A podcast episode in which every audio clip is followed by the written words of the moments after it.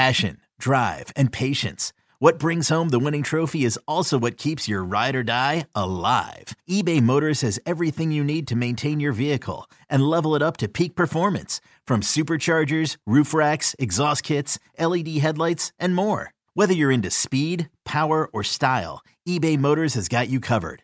With over 122 million parts for your number one ride or die, you'll always find exactly what you're looking for. And with eBay Guaranteed Fit, your part is guaranteed to fit your ride every time or your money back. Because with eBay Motors, you're burning rubber, not cash. With all the parts you need at the prices you want, it's easy to turn your car into the MVP and bring home that win. Keep your ride or die alive at ebaymotors.com. Eligible items only. Exclusions apply. Presented by T Mobile, the official wireless partner of Audacy Sports. With an awesome network and great savings, there's never been a better time to join T Mobile. Visit your neighborhood store to make the switch today. The Bucks never stop here. You're listening to Green and Growing, hosted by Sparky Fifer and Nathan Marzion.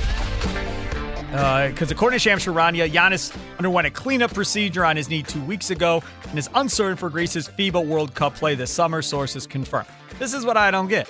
I'm pretty sure that knee was bothering him during the season, if I remember uh, the reporting uh, correctly on the Milwaukee Bucks during the season. This isn't something new.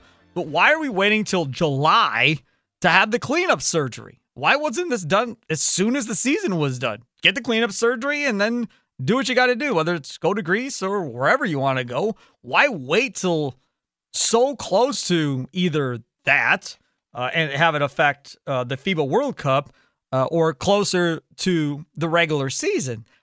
That would be my question for Giannis if if I had a, chance to talk to him. Is why did you wait so long? Why didn't you just get this done as soon as you get eliminated from the playoffs? Boom, have the surgery, get it done with, clean it up, and and let's move on. It must not have been that bothersome Yo, Trey. Kevin, what's up, man? You know, I've been thinking, what would have happened if the NBA never vetoes the Chris Paul trade to the Lakers and we get CP3 in the same backcourt as Kobe in LA? Well, you get a very happy Jack Nicholson for sure. And the Lakers probably win a bunch more championships. CP3 finally gets a ring or two or three, and the Kardashian empire is forever altered. What did you just say? Hey, everybody, I'm Trey Wingo. And I'm Kevin Frazier, and we're teaming up on a new weekly sports podcast from Wondery, Alternate Routes. As former Sports Center anchors and current sports obsessives, we're consumed by all the what if questions that make being a sports fan so excruciatingly fun. If you're like us, then you also live and die on the fallout from every drop pass. Or play call. Each week on Alternate Routes, we'll take a flashpoint in sports, break down what actually happened, then explore